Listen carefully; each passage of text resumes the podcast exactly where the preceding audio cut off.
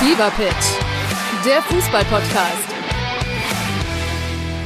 Mit Pit Gottschalk. und Malte Asmus. Jeden Montag und Donnerstag gibt's bei uns scharfsinnige Analysen und lebendige Diskussionen zu aktuellen Fußballthemen. Meinungsstark und immer mit einem Spielmacher aus der Szene. Und das Ganze natürlich bei Spotify, bei Apple, überall, wo es Podcasts gibt. Fever Pitch, der Fußball-Podcast.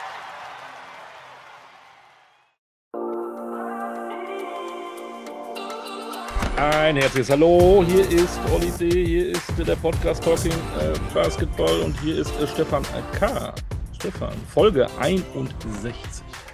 Krass. Ja, aber wieso sagst du Talking Basketball? Also entweder heißt es Basketball. über Basketball reden oder Talking Ja, Basketball. Aber hier, dein, dein, dein Kauderwelsch da, dein, dein, dein Rottgau-Deutsch, damit kommen wir nicht weiter. Ja, er musste mit, mit meinem Sohn äh, Deutsch lernen, deswegen war ich zu wenig im Anglizismus. Entschuldigung, Steven. Ja, ähm, du, ähm, warst du schon mal an der Wümme? Nein, aber ich weiß, dass die Wümme ein Fluss ist. Hey, und wo? In Niedersachsen, in Ostniedersachsen. Ost des Nied- Niedersachsen, genau, gut. Und zähl mal bitte einmal kurz bis sieben. Eins, zwei, drei, vier, fünf, sechs, sieben. Ja, stell dir mal vor, ähm, wenn dich jemand fragt, wie oft bist du ein deutscher Meister geworden, musst du äh, sagen 1, 2, 3, 4, 5, 6, 7. Wahnsinn. Nee, ich muss, ich muss null sagen. Null Stimmt. mal. Doch, nein, stimmt. Ich war einmal deutscher Hochschulmeister. Im Basketball? Ja, im Basketball, nicht im Unterwasserschach. Im Basketball. Aber ähm, Trainer, Trainer, ne? Oder?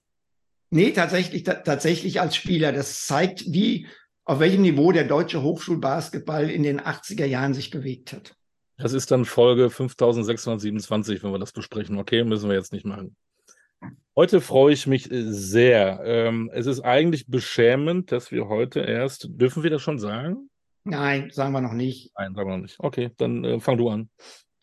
Gut, also äh, unser Gast hat einen super erfolgreichen Sommer hinter sich. Und zwar in einer tragenden Rolle. Mhm. Genau. Ja. Und unser Gast war, wie du sagst, schon siebenmal deutscher Meister. Und unser Gast hat Auslandserfahrung in zwei Top-Ländern in Europa. Genau. Und, und unser Gast hat äh, einen Schnittpunkt mit mir, nicht nur, weil wir beide uns irgendwo für Basketball interessieren und da unterwegs sind, sondern eben auch äh, Basketballspiele kommentieren. Auch das. Und Auch ich das. habe eine deutsche Meisterschaft übrigens unterschlagen, denn ähm, es war ja nicht nur siebenmal äh, im herkömmlichen klassischen Basketball, sondern auch in einer anderen Sportart. Mhm, Das ist, wirklich, das, das ist wirklich eine andere Sportart. Das ist definitiv eine andere Sportart. Ja, wir haben 3x, 3x3. So, und wenn wir, jetzt wird es interessant, stell du doch jetzt die Frage und dann gucken wir mal, ob es dann klingelt. Ja. Lieber Gast der Folge 61, hast du einen zweiten Vornamen? Nein. Nein. Ich würde sagen, das klang ein bisschen feminin, richtig? Ja, Und jetzt darf ich sagen, es ist beschämend, dass wir 61 Folgen haben und es erst die zweite Frau ist, die wir im Podcast haben. Ähm, ja, cool. Das ist eigentlich beschämend. Aber wir sind trotzdem unheimlich froh, dass. Äh, ja, wen haben wir denn da? Jetzt sag doch mal, wer du eigentlich bist. Jetzt darf ich, jetzt darf ich reden. Jetzt darfst du reden, ja. Endlich. Ja, ja, ich freue mich sehr. Svenja Brunkhorst hier. Ähm, und ich freue mich sehr, dass ihr diese Anfrage gestellt habt, dass ich heute bei euch im Podcast sein darf. Wir Ja. freuen uns sehr. Normalerweise sagt unser Gast dann immer äh, Karl Rabe von den Bam Bam Bam Baskets. Du bist zurzeit nicht in einem Verein. Das hat mich gewundert. Du spielst Nationalmannschaft, du bist die Kapitänin und bist nicht in einem Verein. Wie geht sowas? Ja, ähm, anscheinend geht das, ähm, aber es ist ein schwieriges Konstrukt. Äh, ich habe mich jetzt vor ähm, zweieinhalb Jahren für 3x3 entschieden, bin zum Bundesstützpunkt ähm, nach Hannover gezogen und bin im Spitzensport der Bundeswehr angestellt. Und darum bin ich nicht aktiv in einem äh, 5 gegen 5 Verein beziehungsweise in einem 3x3 Verein. Wir sind hier bei der Bundeswehr ähm, angestellt. Und ähm, ja, ich hatte davor auch noch gar nicht so viele äh, ja, Bezüge zu der Bundeswehr, zu der, zu der Spitzensportförderung und habe dann erstmal erfahren, wie weit das alles gefächert ist, wie viele Sportler da wirklich im, in der Bundeswehr sind, in der ähm, Bundespolizei oder beim Zoll, wie viele Sportler da unterstützt werden. Und ähm, ja, seit 2020 ähm, bin ich auch eine von den 850 Athletinnen und Athleten im, in der Bundeswehr. Und du bist Hauptgefreite. Ich bin Hauptgefreite, ja. Wie viel Bundeswehr durftest du denn schon erleben? Ich habe ja gedient vor Urzeiten, da gab es ja noch äh, mit Wehrpflicht. Äh, Stefan, du nicht, oder? Ich habe den Wehrdienst verweigert. Ich bin Pazifist und habe äh, hab Zivildienst gemacht. Ja, und äh, ich habe auch noch nicht so viel ähm, gemacht, um ehrlich zu sein. Ich habe die Grundausbildung ähm, gemacht ähm, für Spitzensportler. Das war eine abgespeckte Version von ähm, vier Wochen. Und dann habe ich noch einen weiteren Lehrgang mal letztes Jahr gemacht. Ähm, das war aber auch ein sportbezogener Lehrgang und das waren die einzigen ähm, Berührungspunkte mit der Bundeswehr in den letzten zweieinhalb Jahren. Also das heißt, mit der das heißt, oder Disziplin oder irgendwie zusammen durch, durch, durch den Wald robben oder so äh, war nicht der Fall? Ähm, nee, wir mussten das nicht wirklich machen. Ich bin auch in einem Corona-Jahr äh, zur Bundeswehr gekommen und ähm, da hatte ich vielleicht auch sehr Glück, dass ich ein Einzelzimmer hatte und wir nicht äh, draußen übernachten mussten, weil ähm, das durften sie alles nicht. Also ich hatte dann auch noch zu dem Zeitpunkt auch für Spitzensportler, wo es eh nur diese abgespeckte Version gibt, anstatt drei Monate Grundausbildung nur vier Wochen, ähm, habe ich dann auch noch die Light Version bekommen mit Einzelzimmer und ähm, keine Übernachtung draußen im Zelt. Also ich bin da sehr gut weggekommen. Okay. Und, und, und seitdem kannst du dich wirklich komplett auf deinen Sport konzentrieren, ja? Genau, wir sind komplett freigestellt für den Sport. Ähm, unsere Sportfördergruppe ist in Berlin und ähm, wir können deutschlandweit an unseren Standorten sein, ähm, wo halt dann der Stützpunkt ist. Und ja, das ist wirklich optimal. Ähm, wir sind das ganze Jahr angestellt bei der Bundeswehr, können uns komplett dem Sport widmen. Und ähm, ja, ich bin sehr positiv überrascht von dieser Förderung. Also es ist echt äh, optimal für mich. Wie viele 3x3 Spielerinnen sind denn dann auch da, mit denen du dann tatsächlich dich da messen kannst? Wir sind aktuell vier bei der Bundeswehr, ähm, vier Spielerinnen, ähm, die sich komplett committed haben. Dann haben wir noch ähm, Jugendspielerinnen, die hier im Internat sind. Und ähm, ja, im Sommer sind dann natürlich auch noch einige Nationalspieler, ähm, die sonst im 5 gegen 5 Ligabetrieb sind, im Sommer hier in Hannover und äh, trainieren mit uns mit, da wir unterschiedliche U-Mannschaften auch haben, U21, U23. Ähm, und dann treffen wir uns, wenn es möglich ist, ähm, so viel wie möglich in Hannover, haben hier unseren Stützpunkt und trainieren. Aber fest sind es ähm, vier Spielerinnen bei der Bundeswehr gerade. Hm. Äh, Olli hat das ganze Jahr eröffnet, indem er mich nach der Wümme gefragt hat. So, das kann man jetzt natürlich aus, auflösen. Du kommst aus Rothenburg an der Wümme. Das ist jetzt nicht so weit weg von Hannover. Inwieweit hat dieser äh, geografische Aspekt Nähe von zu Hause eine Rolle bei deiner Entscheidung gespielt oder war es wirklich einfach nur der Faktor, hey, ich kann mich komplett auf Basketball konzentrieren? Ähm, also ich habe mich für Hannover entschieden, weil es komplett äh, für den Basketball ist. Aber das ist natürlich ein großer Benefit. Ähm, ich bin mit zehn damals aus Rothenburg an der Wimmel äh, 800 Kilometer in den Süden gezogen, südlich von München nach Wasserburg. Und am da, Inn, wir wollen ja auch jetzt immer an der Wümme, am Inn, es wird jetzt genau, alles. Jetzt bin ich an der, an, an der Leine und Ime, zwei Flüsse in Hannover. Genau, dann bin ich nach Wasserburg gezogen und ähm, natürlich hat darunter auch mein, mein Familienleben äh, ein bisschen gelitten. Also meine Eltern und meine Schwester sind auch äh, in München und äh, Wasserburg immer noch, äh, weil wir da halt als Familie hingezogen sind. Aber ähm, Oma, Opa, Tanten, Onkel, Familie sind großteils noch hier im, Norden, ob es jetzt Hamburg ist oder dann wirklich noch in Rothenburg. Und äh, ja, das ist sehr schön, dass ich jetzt auch mal zu den Geburtstagen oder Familienfesten ähm, von meiner Familie im Norden kurz, kurze Anreise habe. Und ich nutze das auch relativ viel, ähm, weil ich dann einfach fast 20 Jahre keine Chance hatte, vielleicht einmal oder zweimal im Jahr gesehen habe. Und ähm, jetzt kann ich da bin ich eine Stunde da und das ist ähm, ja schon sehr schön, weil meine Oma und Opa leben noch, ähm, auch mit fast 90 und ähm, das ist dann natürlich schön, dass ich da noch die, die Zeit habe, sie jetzt öfters zu besuchen. Absolut. Du hast den Umzug mich, nach Wasserburg an. Olli, du kannst mir nicht immer ins Ja, korrigiere mich, weil ich, wir sind gerade bei, bei, an der Wümme. Rotenburg an der Wümme ist keine Basketball-Hochburg, oder? Es geht. Ähm, geht? also jetzt ist, es geht, nein, also äh, ich bin damals in großem Basketballumfeld, glaube ich, hoch äh, aufgewachsen dann da in Rothenburg. Jetzt sind sie auch, die, die Hurricanes haben es dieses Jahr geschafft, aufzusteigen wieder in die erste Liga. Also es ist immer so ein Auf und Ab äh, von den Hurricanes. Äh, und ja, also es ist eigentlich eine solide äh, Mannschaft im, im Frauenbasketball, würde ich sagen. Wasserburg war aber natürlich ähm, lange Zeit eine ganz große Nummer. Oh, Olli hat deine Meisterschaften angesprochen, die hast du dort äh, alle gewonnen. Ähm, du warst zehn Jahre alt. Dieser Wechsel, dass die ganze Familie da hingegangen ist, hatte der irgendwas mit Basketball zu tun oder war das einfach ein glücklicher Zufall, dass es in Wasserburg sehr, sehr erfolgreiches Mädchenbasketballprogramm gab? Äh, ja, Zufall. Ich glaube, viele denken immer, dass ich da ähm, explizit hingezogen bin, aber äh, nein, mit zehn wusste man auch noch gar nicht natürlich, wo die Reise hingeht.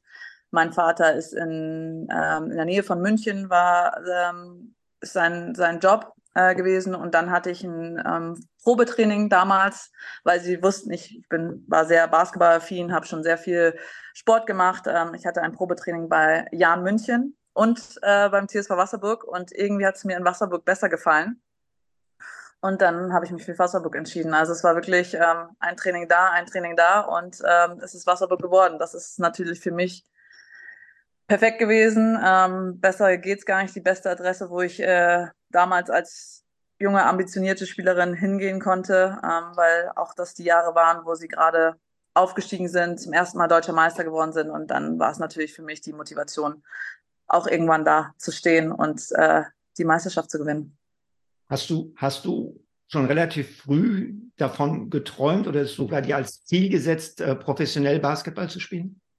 Ja, ich glaube echt wirklich mit dem Wechsel nach Wasserburg und diesem, diesem Hype, was da in äh, Wasserburg ist eine Kleinstadt, ich glaube fast 12.000 Einwohner sind es gerade aktuell. Ähm, und dann war, es war Basketball verrückt, absolut Basketball verrückt und Frauenbasketball. Und das war halt dann natürlich auch für mich perfekt. Äh, ich, sonst da in Rothenburg war ein bisschen männerlastig. Ähm, wir hatten ein Frauenteam, aber es war wirklich immer mehr das Männerteam. Und jetzt ging es alles nur um das Frauenteam. Und dann bin ich da als zehnjähriges Mädel hin ähm, und war natürlich total geflasht. Ich sah, stand immer an der, an der Seitenlinie und habe den Spielerinnen zugeguckt. Ähm, Anne Breitreiner war da gerade, ähm, jetzt Stella Voss die, die Supers oder der Superstar, ähm, die Spielerin, die mit 19 Jahren da irgendwie alles, ähm, ja, weiß nicht, war ein Riesenvorbild für mich und ähm, das wollte ich unbedingt auch. Also da ist, glaube ich, bei mir ganz klar geworden, dass das äh, ein großes Ziel von mir ist. Stichwort Vorbild. Du hast gesagt, ne, du hast die, die, die Spielerinnen in Wasserburg gesehen. Waren deine Vorbilder alle weibliche Spielerinnen oder gab es auch männliche Spieler, an denen du dich orientiert hast? Weil ich sag mal, wir reden immer drüber, ne, die NBA, äh, WNBA war zu diesem Zeitpunkt noch nicht die Nummer, die sie heute ist. Äh, gab es sie damals schon? Ja, gab es damals schon, ne? Ja, ich glaube schon, ja. Ähm, also WNBA habe ich nicht verfolgt, natürlich NBA ähm, habe ich ein bisschen verfolgt, ähm, natürlich Dirk Nowitzki auch, alles Mögliche. Aber ich glaube wirklich, dass es dann, weil ich so nah dran war ähm, und tagtäglich die Spielerin auch in der Stadt gesehen habe, dass es bei mir wirklich ähm, weibliche Vorbilder waren und ähm, ja, das alles so, so nahbar für mich war. Und ich weiß noch, dass wir irgendwann mal ein Bundesjugendlager hatten und ähm, das war, also das waren 15, äh, 14, 15 gewesen und da hat damals der Nationaltrainer gefragt, wer denn deutsche Nationalspieler kennt. Und es war wirklich in der ganzen Runde, kannte kaum jemand deutsche Nationalspieler. Und ich habe gefühlt alle aufgezählt, weil ich sie irgendwie aus Wasserburg kannte. Und ähm, ich glaube, äh, viele mochten mich da nicht, äh, dass ich mich die ganze Zeit gemeldet habe und noch eine und noch eine genannt habe. Aber ich war total drin. Also ich war von vom Umzug ähm, nach Wasserburg war ich komplett drin, habe die Liga verfolgt und äh, jedes Spiel geguckt. Und ich hatte echt hauptsächlich weibliche Vorbilder, ja. Hm. Ähm, wenn ich jetzt da nochmal anknüpfen darf. Wasserburg, Olli hat es schon gesagt, du hast Titel in Serie gewonnen. Trotzdem oder vielleicht auch deshalb bist du mal ausgebrochen mit dem Jahr nach Freiburg? Ja, Äh, ich glaube, übrigens. Äh, dann nächste- Dreisam, ja, also Ah, Entschuldigung, danke, Olli. ne, du alter Geograf. Schlüssel, Dreisam, ja. Schlüssel, ja, es zieht sich durch. Also das ähm, ist ein Schema von mir. Also ich gehe immer nur in Städte, wo, wo auch Flüsse da sind. Ähm, ja, äh, genau. Also ich habe mich dann für Freiburg entschieden. Ich war 18. Ähm, Wasserburg ist eine Kleinstadt. Ich habe dann schon, glaube ich, den dritten Meistertitel ähm, in der Tasche gehabt und ähm, es war alles super, ähm, super Optionen, aber ich war immer die kleine Svenny, so gesagt. Also jeder kannte mich von der Jugend ähm, und ich bin, habe nie wirklich meine Rolle gefunden. Also ich durfte durfte ein bisschen spielen, aber ich glaube, ich hatte immer, ich war immer in so einer Schublade drin und ähm, dann kamen dann doch lieber die Ausländer, die vor mir gespielt haben und dann habe ich gedacht, okay, ich muss was Neues versuchen. Ähm, und dann ist Harald, Harald Jansson ähm, hat, ist auf mich zugekommen und er ist natürlich ein Trainer, der sehr viele ähm, junge Talente rausbringt, ähm, ein junges Team immer hat. Ähm, seine Trainingsmöglichkeiten waren sehr, sehr gut und ähm, neu für mich. Und dann habe ich gesagt, okay, ich, ich gehe den Schritt. Ich möchte nach Freiburg gehen und ich glaube, das war auch der wichtigste Schritt in meiner Karriere, einfach äh, mal auszubrechen, auch Wasserburg zu zeigen, okay, ähm, ich bin nicht immer die oder ihr könnt es nicht immer mit mir machen. Ähm, ich, ich möchte Spielzeit, ich möchte ein wichtiger Teil von dieser Mannschaft sein. Und das war dann halt, glaube ich, wirklich der Schritt, dass ich einmal weggegangen bin, ähm, dass sie dann halt auch ganz anders im Jahr drauf bin ich ja wieder zurückgekommen, ähm, dass sie da ganz anders, also ich hatte ein anderes Standing. Ähm, sie haben gesehen, dass es nicht, dass ich das, dass ich weggehen kann und äh, das auch mache, wenn es nicht so passt, wie ich es mir vorstelle. Und ähm, das war, glaube ich, wirklich, wirklich sehr gut für mich. Aber nur ein Jahr, ne? Nur ein Jahr, ähm, auch weil es dann in Wasserburg ähm, in Richtung, also es gab einen Trainerwechsel, äh, Bastian Werntaler ist dann gekommen, es wurde Eurocup gespielt und wir haben das Ziel gehabt, sehr viele deutsche Nationalspieler an den Innen zu holen. Ähm, Anne Breitreiner ist aus, aus Frankreich gekommen, die zehn Jahre im Ausland gespielt hat. So gesagt, mein großes Vorbild, kommt zurück nach Wasserburg. Ähm, dann hatten wir, ich glaube, unsere ganze Starting Five in dem ersten Jahr war Deutsch. Ähm, Stina Barnard ist damals gekommen, Katafikil. Ähm, wir hatten ganz, ganz viele deutsche Nationalspieler, die ähm, dieses Projekt in Wasserburg starten wollten. Und ja, dann habe ich gesagt, okay, dann möchte ich ein Teil davon sein. Die, die Chance will ich mir nicht entgehen lassen. Und bin wieder nach einem Jahr zurückgekommen. Und ihr habt weiter gewonnen. Und ähm, dann hast du aber den großen Sprung gemacht, Ausland. Ähm, Spanien, Frankreich, zwei sehr, sehr starke Ligen. Ähm, was hat es dir sportlich gebracht? Was hat es dir in der Persönlichkeitsentwicklung gebracht? Ja, ich bin dann relativ spät erst auch ins Ausland gegangen. Ich habe davor noch meinen Bachelor ähm, absolviert. Das war mir auch wichtig, ähm, dass ich noch nebenbei mein Studium fertig mache. Und dann bin ich ins Ausland gegangen, Spanien. Ja, Spanien. Äh, das war der erste Schritt. Ich bin auch wieder eine Kleinstadt. Ähm, sonst sind die, die Mannschaften in, in Spanien alles große, Valencia, äh, Madrid ähm, oder coole Inseln, wo wir auf Gran Canaria irgendwie gespielt haben, Auswärtsspiele. Und ich habe in einer sehr kleinen Stadt gespielt, mal wieder. Auch Wo so war 10, das? 12. Der. Vereinsstadion Laseo, wo ist das? Ist das Ge- äh, an, der, an der Grenze zu Andorra, also 15 Kilometer ähm, zu Andorra, ganz im Norden. Waren auch sehr, sehr schöne, lange Auswärtsfahrten. Welcher Fluss? Mit dem Bu ja, es war echt extrem. Welcher Fluss gibt's denn da? Haben die überhaupt einen Fluss? Ne. Wir sind ja bei Wümme Ja. in und und. Ja, und nee, ich glaube, da war kein Fluss. Leiser. Nee, nee. Leider habe ich da, im Ausland konnte ich da nicht so picky sein. Wie, wie hieß der Ort?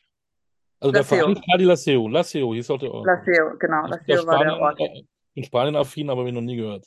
Nee, ist auch wirklich sehr klein. Und ähm, jetzt, wenn ich mit den ähm, Spaniern, die jetzt, äh, oder den Deutschen, die jetzt in der spanischen Liga spielen, äh, Leo Fiebig oder Marie Güllich, die sagen auch, das ist die schlimmste Auswärtsfahrt in den kleinen Ort da oben ganz im Norden.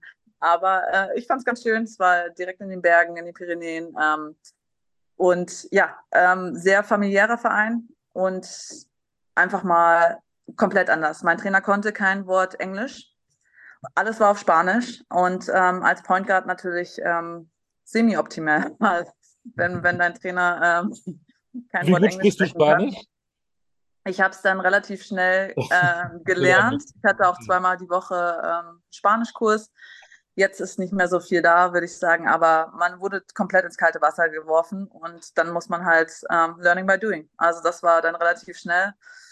Der Fakt und ähm, es hat irgendwann ganz gut funktioniert, würde ich sagen. Wir haben uns auf unser, aus, auf unserem, weiß ich nicht, wie man das ausspricht, Spanisch, Englisch, Deutsch gefühlt, ähm, haben wir uns ganz gut verstanden, mein Trainer und ich. Also ich hatte, der Co-Trainer konnte Englisch, das war ganz gut, der war dann immer für mich zuständig. Ähm, ja, und wir hatten noch ein paar andere Ausländer. Dann war es so ein bisschen zweiseitig, die, die Auszeiten und die Ansprachen. Ähm, aber es hat eigentlich ganz gut funktioniert. Und, ähm, für dich sportlich ja. vor allen Dingen die größte Veränderung zu Wasserburg? Was Sport, sportlich die? Sportlich, ja. ja. Ähm, ganz anderer Basketball. Äh, der spanische Basketball ist komplett anders, ähm, super schnell, ähm, alle technisch extrem begabt. Ähm, also der Pace hat am Anfang hatte ich Probleme mit. Ähm, und ja, also ich glaube, es ist sehr de defensiv orientiert. Also meine Mannschaft war sehr defensiv orientiert, aber wenn man auch so die Mannschaften anguckt, jetzt ähm, sind sehr, sehr athletisch, sehr schnell ähm, und dieses Basketball-Knowledge äh, von den Spaniern ist einfach äh, wirklich, wirklich gut. Und da habe ich am Anfang schon äh, ein bisschen Probleme gehabt. Und dann natürlich einfach auch die, die Größe der Liga. Ähm, wir haben dann, ich glaube, unser zweites Spiel war in Salamanca ähm, was ein großes, äh, großes Team im Frauenbasketball in Spanien ist. Und dann waren, hast du halt dann irgendwie vor drei, drei 4.000 gespielt oder zwei, 3.000 und ähm, ja, eine ganz andere Stimmung, ähm, sehr aufgeheizt, äh, sehr ja, emotional sind die Spanier und ähm, es hat aber total Spaß gemacht. Also jedes Spiel war für mich eine neue Herausforderung und das war einfach in der Bundesliga nicht mehr gegeben. Also wir waren in Wasserburg natürlich sehr dominant. Ähm, ich glaube, wir haben einmal zwei Jahre kein Spiel verloren. Und dann war es dann natürlich auf einmal ganz, ganz anders. Also es war wirklich, jedes Spiel war eine absolute Challenge für mich und ähm, aber ein guter Step. Also ich war auch froh, dass ich erst Spanien äh, in Spanien gespielt habe und dann in Frankreich, weil ich glaube, die französische Liga wäre für mich äh, als erster Step ein bisschen zu hoch gewesen. Hm. Aber du hast nicht mal dran gedacht, äh, du warst in so einem kleinen Bergdorf, äh, du konntest die Sprache nicht, äh, Basketball spielen die anders, als du es gewohnt bist. Da gab aber nicht äh, mal Momente, wo du gesagt hast, nee, das, das, das, das schmeiße ich hin, das ist nicht meins. Nee, weil es mir einfach äh, persönlich auch sehr, sehr gut gefallen hat. Also ich kam mit meiner Mannschaft extrem gut klar. Ähm, ich mag Land und Leute. Ich habe ähm, ja, wir sind immer einen Tag vorher angereist und dann waren wir in den coolsten Städten. Also es war eigentlich ein bezahlter Spanienurlaub so gefühlt. Also äh, wenn du dann halt dann da Madrid oder Valencia, Barcelona etc. spielst und immer einen Tag vorher ähm, dahin kommst, was von der Stadt kennenlernst. Ähm, ich hatte viele Spielerinnen, die aus äh, Barcelona gebürtig kommen und wir waren eine Stunde entfernt von Barcelona und sind dann oft nach den Spielen auch hingefahren. Ich habe sehr viel mit, mit meiner Mannschaft gemacht und ähm, darum kam es für mich nie in Frage, dass ich ähm, das Team verlassen möchte, ähm, weil es halt einfach irgendwie Land und Leute mir echt extrem gut getan haben und mir sehr viel Spaß gebracht hat. Hast du denn noch Kontakt zu ehemaligen Mitspielern? Ja, ich habe noch äh, zu den Spanierinnen echt extrem viel, würde ich sagen, immer mal wieder. Ähm, man läuft sich auch immer wieder über den Weg. Also die Basketballwelt ist, ist klein und ähm, ja, doch zu den meisten Spaniern habe ich ähm, echt noch ein bisschen Kontakt, ja.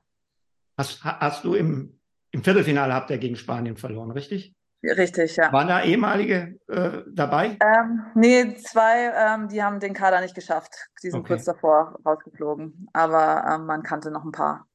Mhm. Okay. Da ging es vom ähm, Bergdorf in den Pyrenäen an die Côte d'Azur. Ja.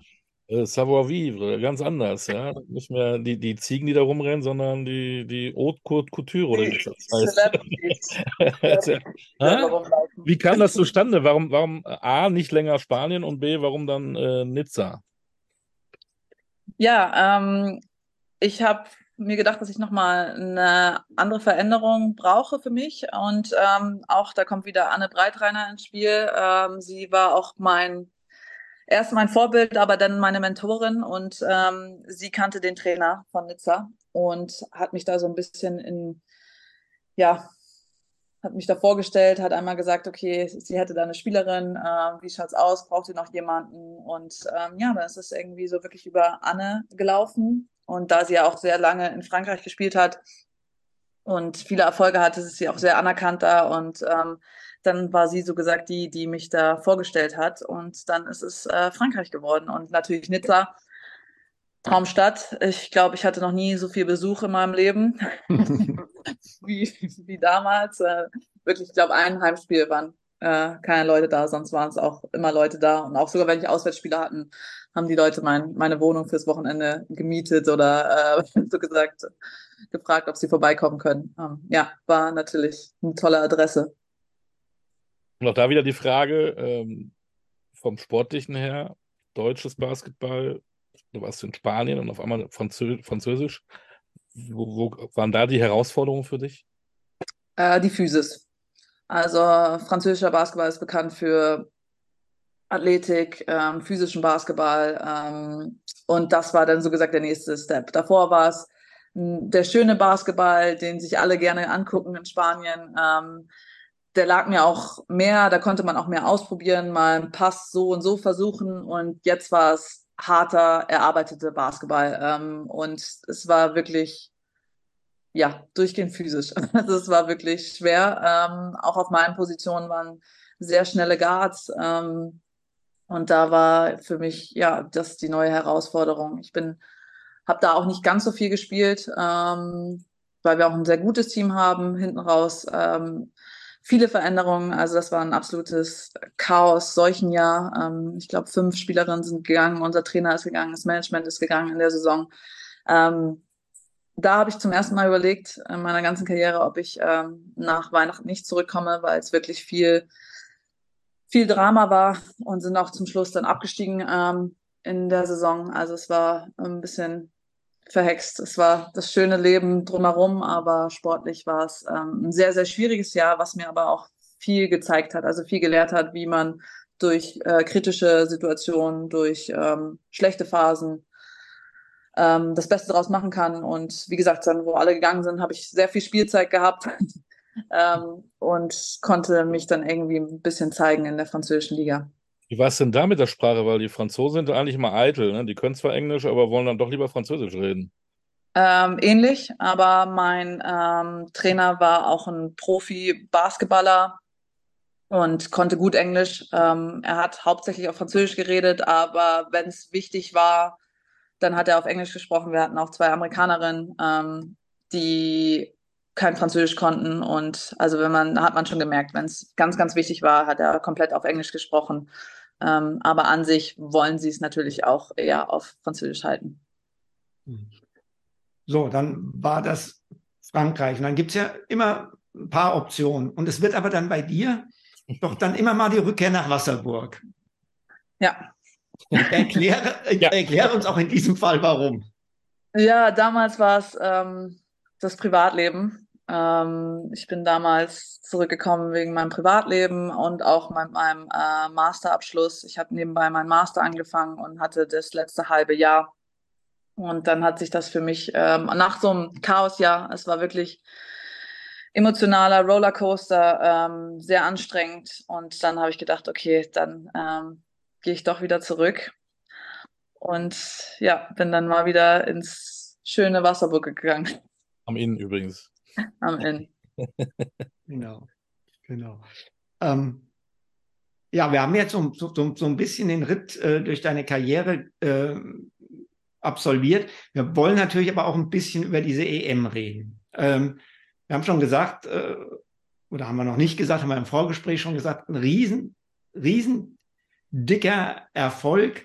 Ähm, welche Rolle hat die neue Bundestrainerin Lisa Tomaitis dabei gespielt? Ja, einen großen. Also ich kann ähm, wahrscheinlich auch nicht so viel sagen wie manche andere Spielerinnen, weil ich durch den, mein Side-Business 3x3, meine Hauptsportart, ähm, fast die ganze Vorbereitung nicht dabei war. Wir haben noch Weltmeisterschaft gespielt und ähm, da war es natürlich ganz wichtig, dass ich mich hier mit meinem Team vorbereite. Es war von Anfang an so abgesprochen. Wir sind am Trainingsauftakt ähm, Anfang Mai zum Team nach Berlin gekommen, sind aber am nächsten Tag wieder abgereist und haben unsere Vor Vorbereitung mit ähm, unserem Team hier in Hannover gemacht, sind immer mal wieder vorbeigeschaut und dann ähm, zum Team, 5 gegen 5 Team, und dann sind wir wirklich ähm, sieben Tage vor EM, ersten EM-Spiel äh, zum Team gekommen. Und ähm, darum kann ich gar nicht so viel sagen, was sie davor mit denen gemacht haben. Aber ich bin zu diesem Team gekommen und alle waren entspannt. Und obwohl die Vorbereitung nicht ganz so optimal gelaufen ist. Ich glaube, fünf von sechs Spielen verloren. Ähm, es war, es war eine gute Stimmung. Alle waren total entspannt und es war unser größtes Turnier seit zwölf Jahren und man hat, man ist da hingekommen und ich war sofort abgeholt. Ähm, und das ist das, was ich glaube ich Lisa am höchsten, ja, anrechnet, dass sie das so geschafft hat, dass unsere Mannschaft einfach ähm, komplett entspannt ist. Sie hat auch gesagt, die Deutschen stressen immer so viel. Ähm, und das, das stimmt auch was, also ist was dran. Ähm, aber sie hat es wirklich geschafft, uns komplett richtig ein, einzustellen. Ähm, ihre Philosophie hat einfach am Anfang, ähm, hat sie auch gesagt, braucht Zeit. Und das ist halt auch so, dass vielleicht ein paar Spiele in der Vorbereitung ähm, verloren gehen. Aber wir müssen noch nicht jetzt perfekt sein, am 15. Mai. Wir müssen perfekt sein am, ähm, weiß ich nicht, wann das erste Spiel war, 16. Juni oder so. Da müssen wir perfekt sein. Und das hat sie halt immer tagtäglich geprägt. Ähm, sie hat ähm, eine ganz klare Art, äh, wie sie kommuniziert. Ähm, und sie hat ja auch natürlich ein paar andere Ansätze gehabt, die wir davor noch nicht so hatten. Man hat gemerkt, dass sie schon große Turniere als Trainerin betreut hat und hat uns einfach komplett diese Ruhe gegeben. Und ähm, das ist der, der große Anteil von Lisa Tomaides bei dieser EM.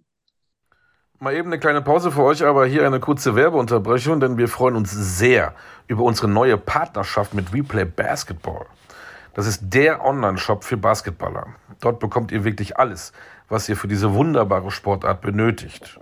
Schuhe, Trikots oder die Ausstattung für Training, Spiel und Freizeit, einfach alles. Und damit ihr euch draußen genauso über diese brandneue Kooperation wie wir freuen könnt, bekommt ihr exklusiv 10% on top auf das gesamte Sortiment. Nutze den Code TalkingBasketball-10 bei deinem Online-Kauf und schon hast du dein super Schnäppchen. Also einkaufen bei Replay Basketball und Podcast hören bei Talking Basketball. Besser geht's doch nicht, oder? Apropos hören, dann machen wir mal weiter mit unserer aktuellen Folge. Du spielst eine Weltmeisterschaft in 3x3, wirst WM-Fünfte, was ja auch nicht so schlecht ist, äh, in, in Österreich. Also Zeitumstellung gab es nicht, in Wien war es. Und dann fliegst du dahin und musst dich also irgendwie doch umstellen, weil es ja doch irgendwo, es war verwandt, aber noch eine andere Sportart ist. Wie, wie, wie schwierig war das für dich? Es war sehr schwierig. Ich habe mir auch ein bisschen selber dann auch wieder typisch deutsch Stress gemacht. Ähm, ich bin Aufbauspielerin und ähm, Kapitänin dieser Mannschaft und war die ganze Vorbereitung nicht dabei. Also komme ich zu diesem Team und denke mir, okay, wie, wie ist das? Wie ist die Rolle? Wie läuft es? Wie soll ich da jetzt reinkommen? Ich habe auch länger nicht mehr 5 gegen 5 äh, Fullcourt gespielt. Es sind zwei beziehungsweise vier Spielerinnen mehr auf dem Spielfeld. Es geht wieder Fullcourt. Es ist ein anderer Ball. Es sind so viele Sachen, die mich am Anfang wirklich gestresst haben. Ähm, auch die ersten Trainings habe ich gemerkt, dass ich ähm, ein bisschen gestresst war. Aber da sind auch ähm, dann eine Leo Fiebig zu mir gekommen und hat auch gesagt, sie Svenja, ähm, alles easy. Äh, wir wissen um deine Stärken, wir wissen um die Stärken von Sunny. Kommt einfach rein. Wir haben unseren Weg schon gefunden. Es war auch mal gar nicht schlecht, dass wir uns so als Gruppe finden müssen, weil ähm, sonst natürlich auch viele Ansprachen oder sowas von mir waren ähm, oder auch von, von Sunny, weil wir die erfahrenen Spielerinnen waren.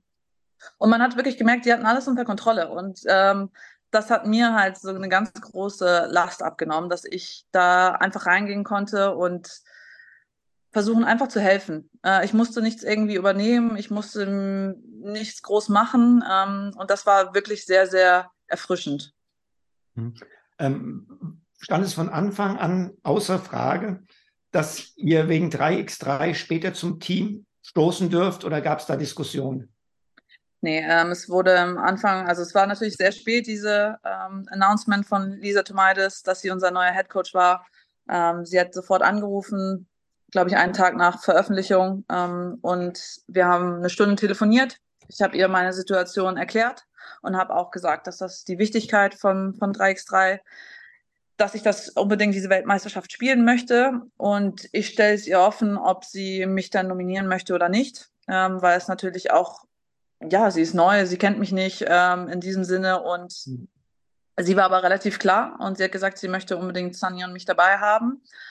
Und ähm, ja, aber es, es, war wichtig und es wurde, wie gesagt, am ersten Tag des Trainingsauftakts waren wir da. Da wurde es auch mal vor der ganzen Mannschaft nochmal klar kommuniziert, wie es ausschaut, dass wir mhm. dann sieben Tage vor, vor EM äh, dazustoßen. Es ist natürlich auch nicht einfach. Also ein riesen Shoutout an, an die ganze Mannschaft, die das so unterstützt hat, die das so mitgemacht haben, weil natürlich haben wir zwei Plätze weggenommen äh, für Spielerinnen, die den ganzen Sommer mittrainiert haben, sich ähm, vorbereitet und dann ihre Chance auf eine EM gehofft haben. Und ähm, dann kommen da zwei, die eine Woche vorher einfach sagen, hallo, jetzt sind wir da und ähm, ja, wir wollen mitspielen. Das war ganz wichtig, dass sie es, glaube ich, so kommuniziert hat. Dann war es ähm, kein Thema in der Mannschaft und ähm, das hat man auch gemerkt, dass ähm, als wir gekommen sind, dann waren alle ähm, happy und es war, war klar, dass wir jetzt da sind und ähm, haben uns sehr freundlich äh, aufgenommen. Und das war, also das, also es ist wirklich ein Riesenrespekt an diese Mannschaft. Also ähm, das ist nicht einfach, es ist wirklich nicht einfach, das so zu machen. Und ähm, das finde ich schon echt Chapeau, was sie da geleistet haben. Diese, die, diese, dieser Team Spirit, der ist ja auch schon, schon viel erwähnt worden. Ähm, jetzt, aber wenn wir auf die Vorrunde schauen, es war verdammt knapp gegen Slowenien, es war verdammt knapp gegen Großbritannien. Ich würde sogar sagen, in dem letztgenannten Spiel habt ihr hinten raus auch ein bisschen Dusel gehabt. Ähm, war es wirklich ein schmaler Grad zwischen Bauchlandung und Sommermärchen?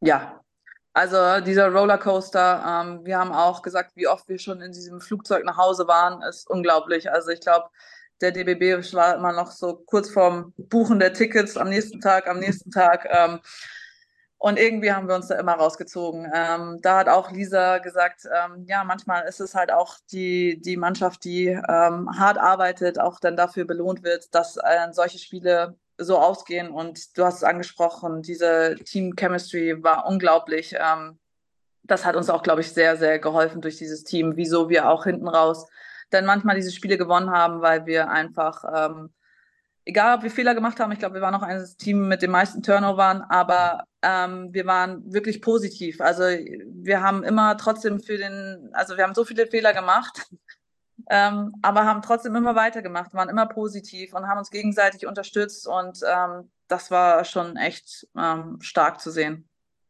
Das ist kurz mal uncharmant. Du bist ja so eine alte Häsin. Ne? Du machst ja schon zehn Jahre äh, Länderspiele für den DBB. Erstes Spiel im Mai 2013. Ähm, mhm. Was hat sich denn da so entwickelt in den zehn Jahren? Was ist anders geworden im deutschen Frauenbasketball, auch international? Du warst ja ähm. live dabei, du hast es ja mitbekommen. Ja, das Problem ist, dass wir natürlich dass ich gar nicht, also ich habe immer zwei, vier Spiele pro Jahr maximal gespielt. Also äh, ich bin auch noch nicht auf, in so vielen Jahren auf vielen Länderspiele gekommen, weil wir halt einfach leider nicht nie diese großen Turniere gespielt haben.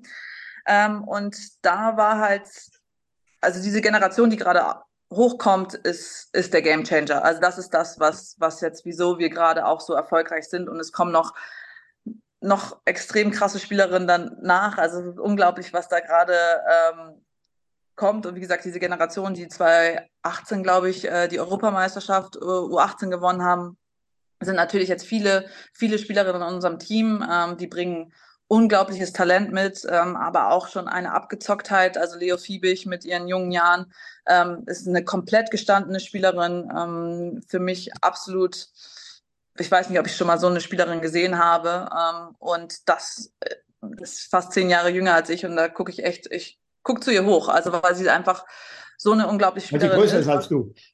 Ja, das auch.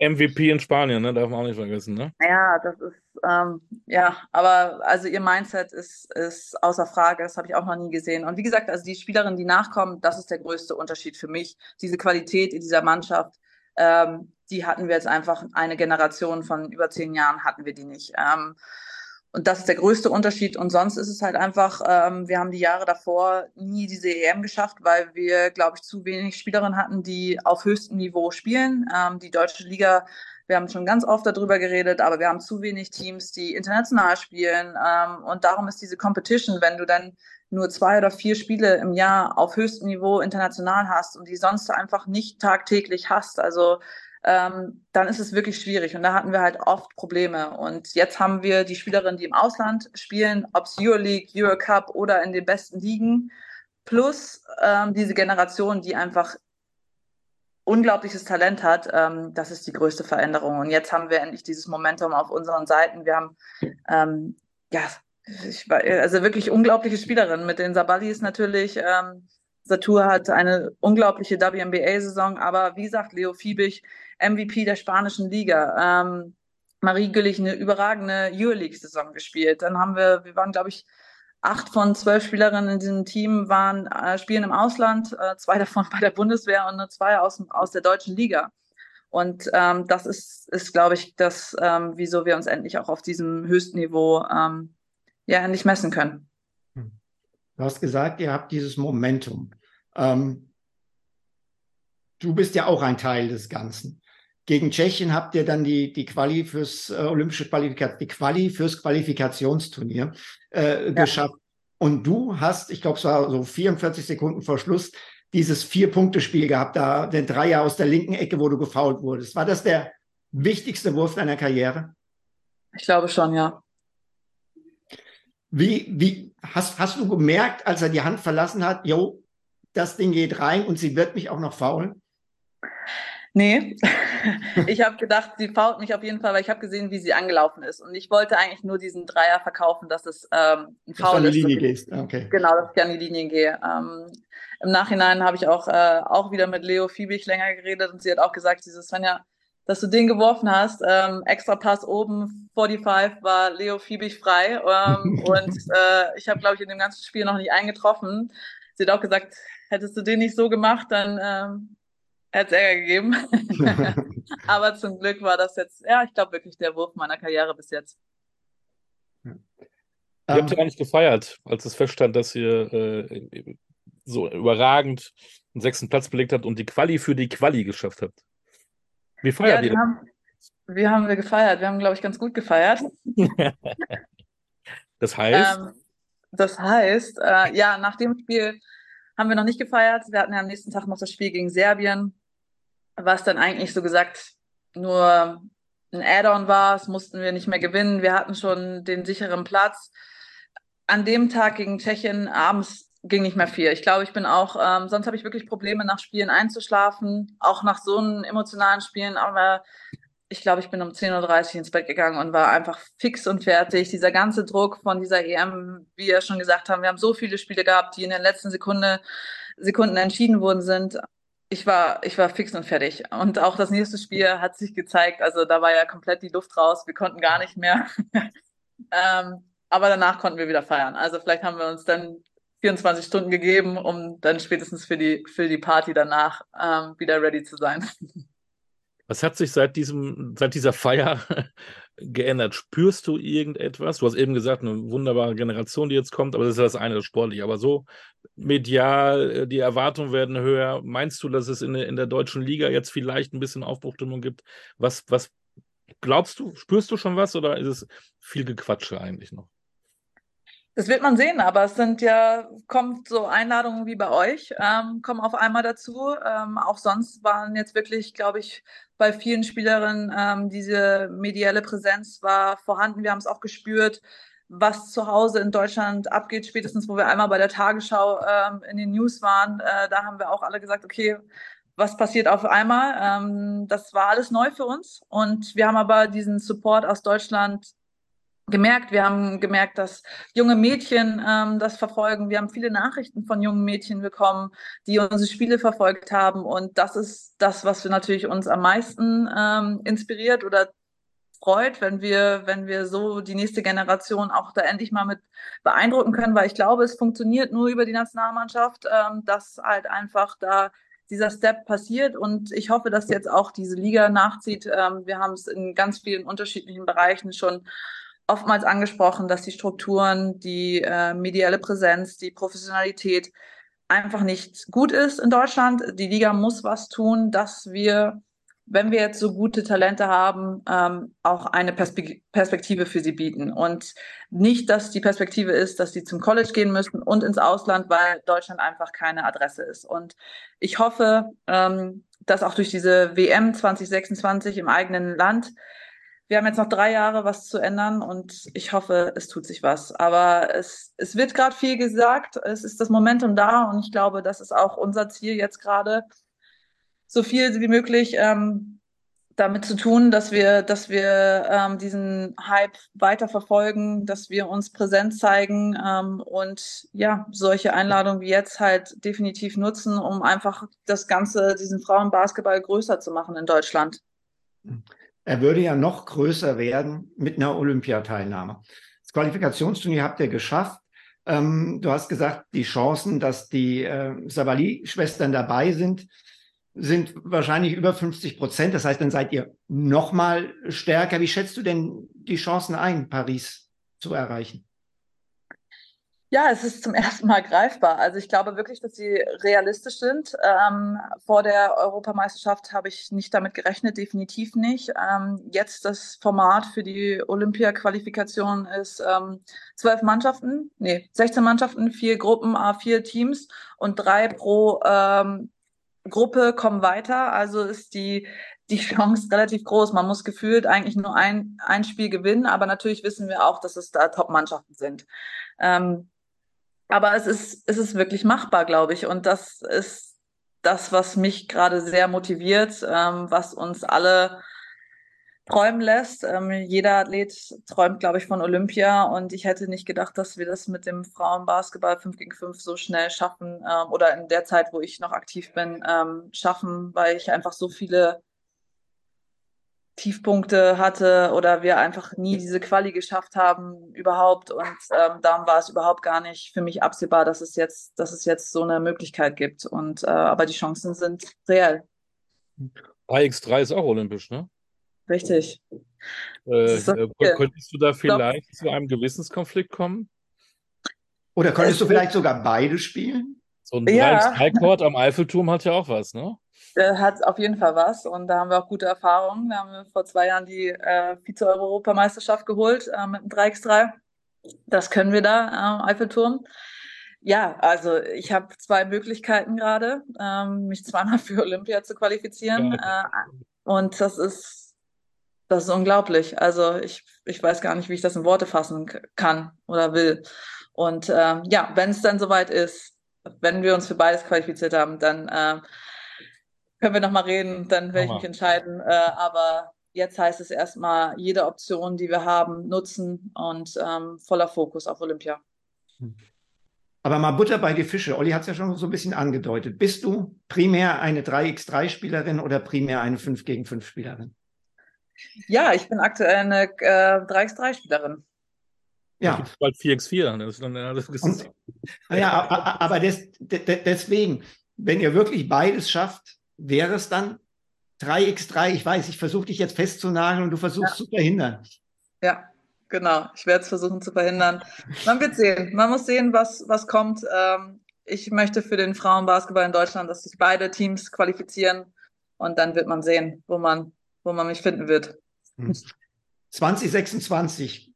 großes 5 gegen 5 Basketballturnier in Deutschland. Hast du das noch auf dem Schirm?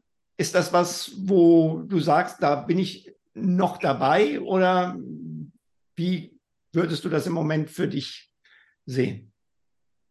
Ja, sag niemals nie, äh, ist auch da das Motto. Ähm, auch hier freue ich mich unglaublich, dass, dass wir den Zuspruch bekommen haben, ähm, dass so ein Riesenturnier in Deutschland stattfinden wird. Ich habe mir eigentlich die Grenze 2024 gesetzt, ähm, aber, Entschuldigung, mein Akku ist ein bisschen. Ähm, aber ich hätte auch nicht gedacht, dass wir nochmal eine Chance auf Olympia mit 5 gegen 5 haben. Ich hätte eigentlich gedacht, dass die EM mein, mein letztes Turnier ist. Ähm, jetzt werde ich wieder im November und im Februar äh, bei erst EM-Quali und dann im Olympia-Quali dabei sein. Also es kommt irgendwie eh nie, wie ich es mir vorstelle.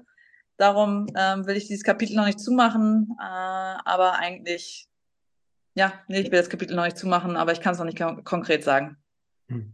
Ähm, du hast ja schon Olympia-Erfahrung, du hast ja schon olympische Basketballspiele kommentiert. Richtig. Ja, und ab der nächsten Saison bist du Kollegin von mir äh, bei Dein. Freue ich ja. mich riesig drauf. Wie ist es denn gekommen, dass du äh, auch Basketball journalistisch begleitest? Ja, meine erste Erfahrung war, wie gesagt, damals bei Eurosport für die Olympischen Spiele und ähm, es hat mir extrem viel Spaß gemacht. Äh, auch da habe ich aber auch schon gesagt, dass ich eigentlich die nächsten Olympischen Spiele definitiv selber lieber spielen möchte als kommentieren. Ähm, das ist jetzt das Ziel, dass ich nicht dann wieder da sitze und äh, meine, meine Competition selber äh, analysiere. Ja, ich wurde damals angerufen und gefragt und habe mir gedacht, ähm, why not? Äh, einfach mal probieren. Und ich wurde da komplett ins kalte Wasser äh, geworfen. Ich habe es noch nie gemacht davor. Und ähm, mein erstes Spiel war nachts um drei durch die Zeitverschiebung und ich bin um 2.30 Uhr oder so, habe ich mich mit meinem Kollegen damals getroffen und dann hieß es, okay, let's go. Äh, ich hatte gar keine Ahnung, wie, wie ich das alles machen soll, aber es hat von Tag zu Tag mehr Spaß gemacht und Jetzt ist es nochmal das Angebot gekommen von Dein, ähm, ob ich im männlichen Bereich kommentieren möchte, was natürlich auch eine Riesenherausforderung ist. Und äh, ich mag immer neue Challenges. Und ähm, jetzt will ich, also ich habe damals gemerkt, wie schwierig das denn doch ist. Ähm, von der anderen Seite, man hat immer eine Meinung oder ich habe auch eine Meinung über Basketball, aber es ist dann doch schwierig, das dann so zu kommentieren, ähm, auch für eine, für für Zuschauer ähm, die richtigen Worte zu finden. Also es ist, es war doch äh, anspruchsvoller, als ich gedacht habe immer. Also weil man kritisiert dann ja auch manchmal immer so, was erzählt der oder keine Ahnung was. Und ab dem Zeitpunkt, wo ich das erste Mal gemacht habe, habe ich mir gedacht, wow, Respekt. Ähm, das ist echt nicht so ohne. Und genau, dann kam der Anruf und ich habe mir gedacht, ich versuch's mal. Das ist doch super. Ist, ist das was, was du beruflich machen könntest, wenn du keine Spielerin mehr bist? Oder kann man sich äh, Svenja Brunkhorst auch als Coach vorstellen oder wird es dann irgendwann mal gar nichts mehr mit Basketball sein? Äh, Coach glaube ich nicht. Ähm, das ist, glaube ich, äh, vielleicht mal Assistant Coach. Ähm, das machen ja jetzt ein paar von den Herren Nationalspieler vor, ähm, die sich bei Jugendmannschaften engagieren. Das kann ich mir gut vorstellen, dass ich da mal ja, vorbeischaue, Assistant-Job mache, ähm, aber als Head Coach werde ich definitiv ähm, nicht aktiv. Auch dieses Kommentieren beziehungsweise der Part ist macht mir extrem viel Spaß, aber ich glaube nicht, dass das so gesagt mein mein Hauptziel sein wird für die Zukunft. Es ist immer schön, irgendwie noch so aktiv zu sein oder einfach andere Möglichkeiten, aber mehr wird es, glaube ich, nicht. Was wird denn dann das Hauptziel? Du hast vorhin gesagt, du bist auch nach Freiburg zurückgekehrt, um äh, deinen Bachelor zu machen. Wo geht es denn dann hin? Äh, das kann ich noch nicht sagen, aber es, ist, es wird bald, bald offiziell. Ich sag dann irgendwann mal was, oh, aber das kann ich hier noch nicht. Ja, jetzt teaser ich mal ein bisschen, aber gib wow. mir noch einen Monat. Noch, noch einen Monat, dann warten wir einfach einen Monat mit der Veröffentlichung des Podcasts und ähm, machen ja, genau, es dann in die Ankündigung rein. Nee, leider noch nicht. Aber es, ähm, es gibt bald eine neue Perspektive für mich und ähm, okay. ich freue mich drauf. Du, du, möchtest Challenges ja irgendwie genießen. Am Ende wollen wir natürlich auch dich ein bisschen kennenlernen und jetzt ist sozusagen der Bravo-Fragebogen jetzt hier liegend, mhm. ähm, damit wir ein bisschen auch was Privates von dir kennenlernen. Ja. Ähm, keine Angst, es ist gar nicht schlimm. Ähm, welches Poster war in deinem Mädchenzimmer als erstes? Uh, ein Allen Iverson-Poster, um ah, tatsächlich Basketball, nicht irgendwie ja, ein Rockstar, ein Popstar, nicht irgendwie ein Schauspieler, nein. Allen Iverson. Nee, mein Nachbar ähm, hat damals die, oh, wie hießen die Zeitschrift immer noch? Die NBA-Zeitschrift, keine Ahnung, ich weiß nicht mehr, wie es damals hieß, aber ähm, der hat immer äh, Poster verschickt. Da waren noch immer früher noch diese ganzen Poster drin und ähm, ja, Allen Iverson war so ein, fand ich, fand ich toll damals. ähm, Mädchen früher immer Pferde. War das was für dich? Nee. Gar nicht. Nicht Shoppen? wirklich, nein. Gehst du gerne einkaufen? Mal die ganzen Klischees. Ja, ja doch, das mag ich dann schon wieder. Ähm, wenn die Zeit zulässt, äh, gehe ich gerne einkaufen. Bist du eitel? Also ein bisschen mm, mehr von Spiegelchen und hier nochmal gucken und dann nochmal? Ich glaube nicht wirklich, nee. Kannst du kochen? Bisschen. Was? Ähm, ich habe gestern ähm, Thai Curry gemacht und das war eigentlich ganz gut, glaube ich. Hast du es alleine gegessen oder war da jemand dabei? Weil du sagst, es war ganz gut. dann die Gäste fragen, die mitessen. Ja, nee, gestern war es alleine. Und dir hat es geschmeckt, das ist das Wichtigste. Ich fand's, ich fand's super. Musikgeschmack? Ähm, irgendwie alles so ein bisschen. Ähm, natürlich so als Basketballer kommt, kommt Hip-Hop und R&B ähm, immer wieder durch, aber über die Jahre ist es irgendwie jedes Genre geworden. Immer so, wie der Vibe gerade ist, ähm, kann ich alles hören. Ja. Außer so Hard Rock oder Metal oder so weiter ist nichts für mich, aber sonst ähm, bin ich da relativ offen. Stefan hat ein riesen Netzwerk. Mit welchem Prominenten würdest du gerne mal einen Abend verbringen? Der würde Ja, Dirk Nowitzki würde ich mich schon freuen, wenn er, wenn er ein Bierchen mit mir trinken würde. Stefan, kümmere dich bitte, ne? Ja. Ähm, ich habe irgendwo gelesen, Hobbys Reisen. Wo möchtest du unbedingt nochmal hin? Oh, so vieles. Ähm, Australien steht ganz, ganz groß auf meiner Liste. Ähm, ich hatte auch immer mal überlegt, ob ich ähm, über den Sommer, wenn nicht Nationalmannschaft ist, äh, gibt es dann da in Australien auch so die ähm, eine Liga, die nicht so anspruchsvoll ist, wo man, glaube ich, nur so zweimal, dreimal die Woche Training hat und ähm, am Wochenende ein Spiel. Das haben viele Spielerinnen schon gemacht, um einfach so auch das Land und Leute, Land und Leute kennenzulernen. Das war eigentlich immer noch so ein Ziel. Das habe ich eigentlich gesagt, das mache ich in meinem allerletzten Sommer. Ähm, jetzt ist mein Ziel Olympia. Ist auch nicht so verkehrt. Ähm, dann muss ich es halt so alleine bereisen. Also halt privat. Und, und da schon auch Hobby lesen. Bist du eine Leseratte? Mm, phasenweise. Ähm, wenn ich, also es ist, kommt immer drauf an, wenn ich den Kopf dafür habe, lese ich sehr, sehr gerne. Ähm, aktuell ein bisschen viel Stress ähm, und komme nicht so dazu. Hast du eine Buchempfehlung? Uh, ähm, Buchempfehlung. Marthas Tagebuch hat mir gut gefallen. Ich bin so bisschen historisch, äh, mag ich viele historische Romane. Was hat dir in Spanien, in diesem kleinen pyrenäischen Bergdorf, was hat dir da von den Spaniern am besten gefallen? Äh, die Mentalität. Das, ähm, ja, der Lifestyle. Also, also manchmal ein bisschen nervig, dass sie ähm, immer zu spät waren und alles entspannt gemacht haben und manana, manana. Aber an sich, ähm, ja, wie entspannt sie waren. War extrem cool. Gleiche Frage. Was hat dir von den Franzosen am meisten imponiert? Mm, ja, das ist in Nizza wirklich schwierig, weil da halt einfach sehr, sehr touristisch ist und ich gar nicht so viel von dem typischen französischen Leben mitgekriegt habe. Aber ja, da war es halt auch wieder, glaube ich, der Lifestyle, weil man dann halt irgendwie eine halbe Stunde nach Monaco und ähm, dann nach, ähm, weiß ich nicht, nach Saint-Tropez. Also ich glaube, dass die, die Landschaft, die Landschaft hat mir da am meisten ähm, und am besten gefallen. Was ist dein Lebensmotto? Oh, habe ich gar keins. Ich auch nicht. das sind wir uns ähnlich. Fällt mir noch was ein? Ähm, Habe ich noch was vergessen? Stefan, hast du noch was? Nein, ich habe nicht so viel Bravo gelesen wie du, deswegen kann ich diesen Bravo-Fragebogen nicht in dieser Ausführlichkeit gestalten, wie ja, du aber man lernt ja ein bisschen kennen. Man kann das ja alles anders formulieren, aber ich denke so im Schnelldurchgang. Ähm, gibt es noch eine Frage, die wir dir unbedingt stellen müssen, Svenja? Ich glaube nicht.